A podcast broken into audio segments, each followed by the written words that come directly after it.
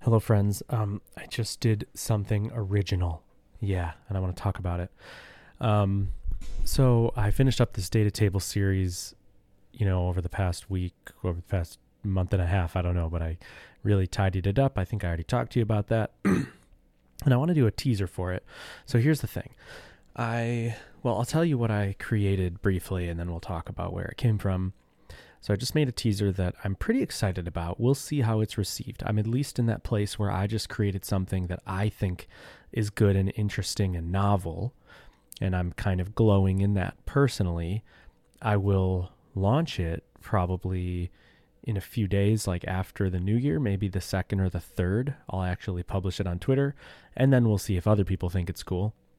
And that will change my perspective on it. But I do have a hunch that it will check a few boxes and at least outperform the last teaser I did.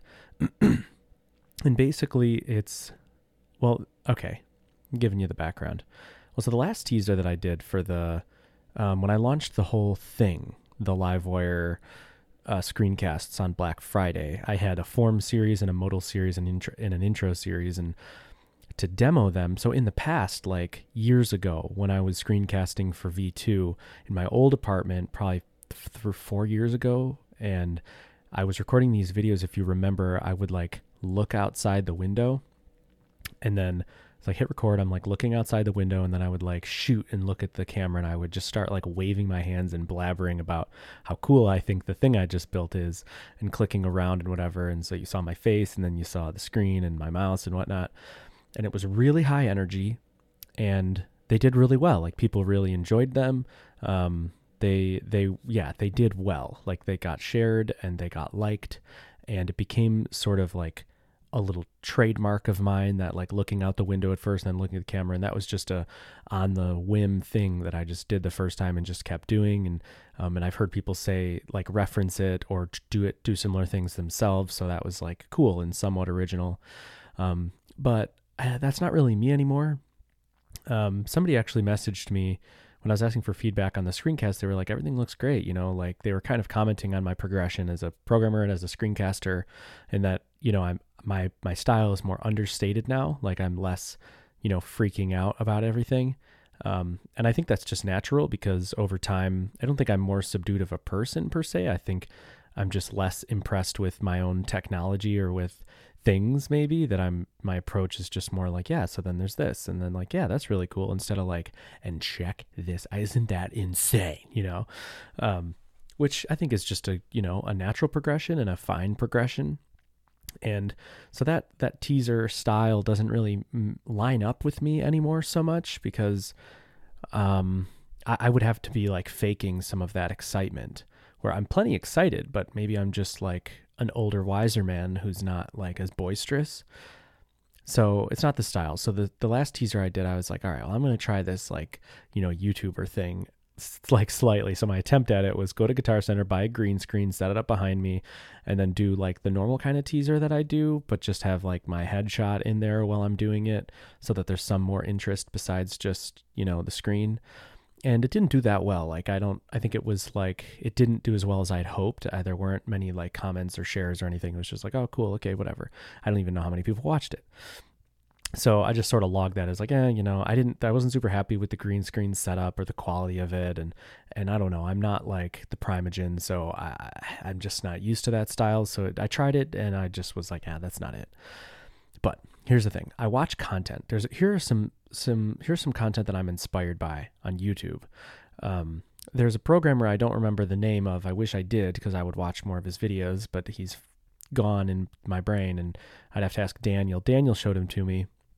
He's this guy in Asia, maybe Japan or Singapore or something, and oh, his his his videos are incredible. There's no talking, and he's just like walking like to a destination and while he's walking, there's an overlay where he's like typing messages. So instead of talking, he's like typing messages and then like sits down with his laptop in like the woods on the ground and starts doing a tutorial without talking, but just typing for the for the talking in that little message thing on the left and then everything he's controlling with his screen like the windows and everything are overlaid over the video of him programming like in the woods.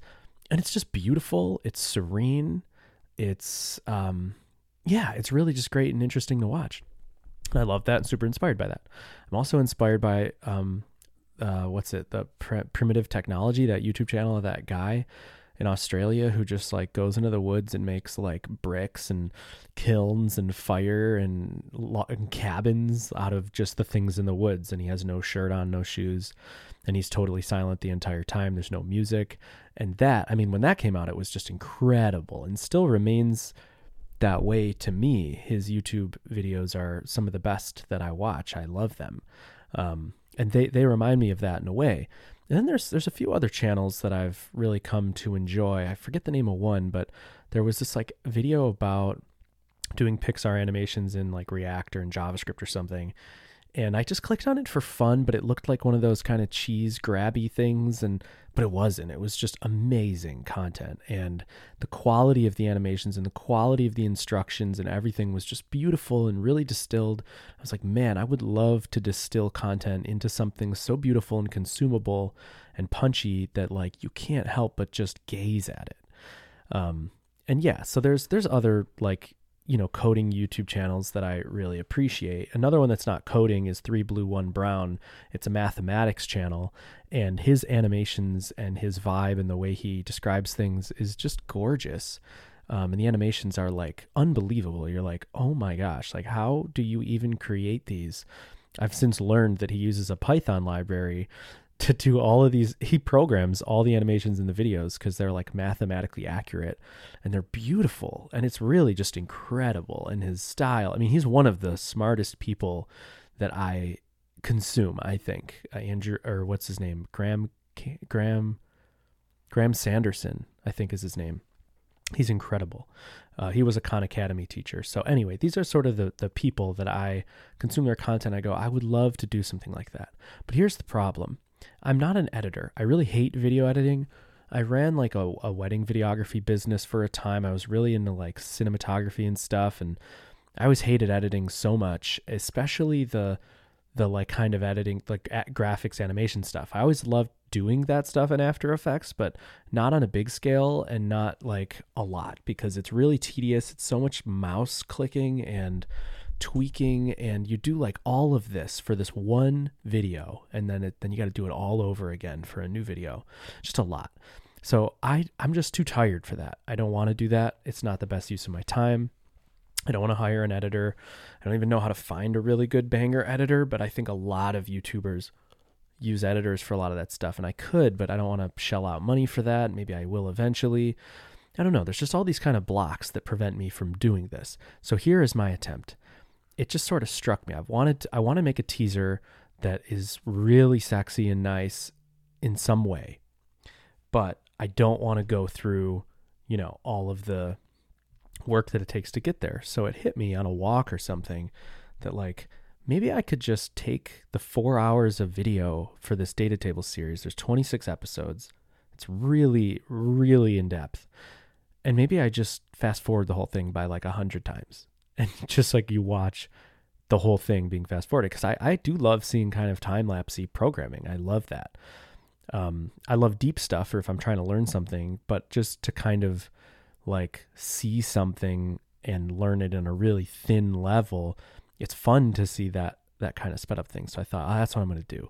So I sit down to to make this this video to do that. I load in all the clips and I'm like, okay.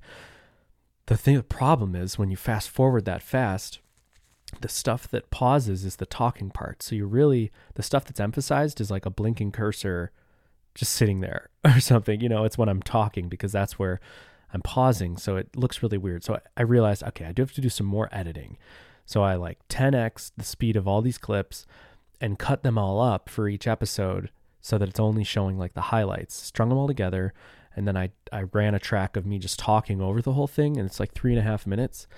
I'm just talking over it and just explaining it, talking really fast, trying to keep up with the video. And so that in itself I think is good. I think like it it checks a few boxes for me.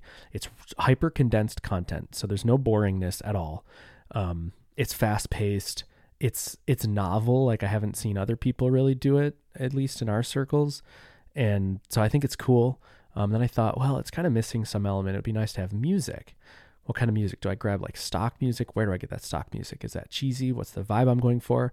Hey, I love making electronic music. I love making all music, but I have this Synthstrom Deluge sampler synthesizer that I mess around with and make little beats what if I added like some music to it? So I hacked on that and tried like making beats and music and wasn't really happy with it. And then I watched a video by Red Means Recording yesterday. He's an electronic like YouTube music guy and he does a lot of deluge content, but he does all sorts of content. And he did one and I watched it and it's actually a beautiful and sad video. It's it's art. It really is it's pure art. Go check out Red Means Recording's latest episode. I think it's capitalism. it's called like capitalism um, and then fur uh fursona capitalism fursona is what it's called like f-u-r sona and i clicked on it and it really is depressing it's him expressing a lot of his angst and depression and hopelessness in being a youtuber and content creator so it's sad but the music is beautiful and he's doing this his famous format of just live producing like a piece of electronic music and writing about it and whatever. And the music inspired me, and and it again, it's just art. Check it out. Um, but like that night, so last night it's like midnight. Just watched this, and I'm like, I got to keep up these vibes. So in my dark office, I I created my own little thing that had a melancholy vibe like it, played it over the video, really liked it. And then today I sort of live recorded me performing it on the deluge so I could overlay it in the video and have a little like bit of me doing the electronic music in the corner. So I think I've produced a piece of content that obviously is not like, well, I don't want to say it's not polished because I, I think there's nothing unpolished about it, but it's not scripted. It's not like there's no fancy edits besides basic cuts. So it's kind of like it's low effort enough for me. It still took me like a few days, but it's something I think I could do and not dread and reproduce for multiple series. And I think it's original. And and that's really the thing I want to say is that originality is something I crave. It's like it, it feels like to compete whatever like now you have to just be more like like video is king everybody's doing video it's like i, I got to do more video but you know i got to have like a really nice background and nice lighting and i just something about that is so white noise to me. Like personally i just don't want to go through all that and then just be another person with a really polished background that and, and maybe that's just the way to do it but i don't want to. I don't want to. I want something more real and i want something more original. So it a it just doesn't feel that real to me and there's no you know and it just doesn't feel original. So i want to do something original with my own personality that's not just following the herd of people doing that kind of thing.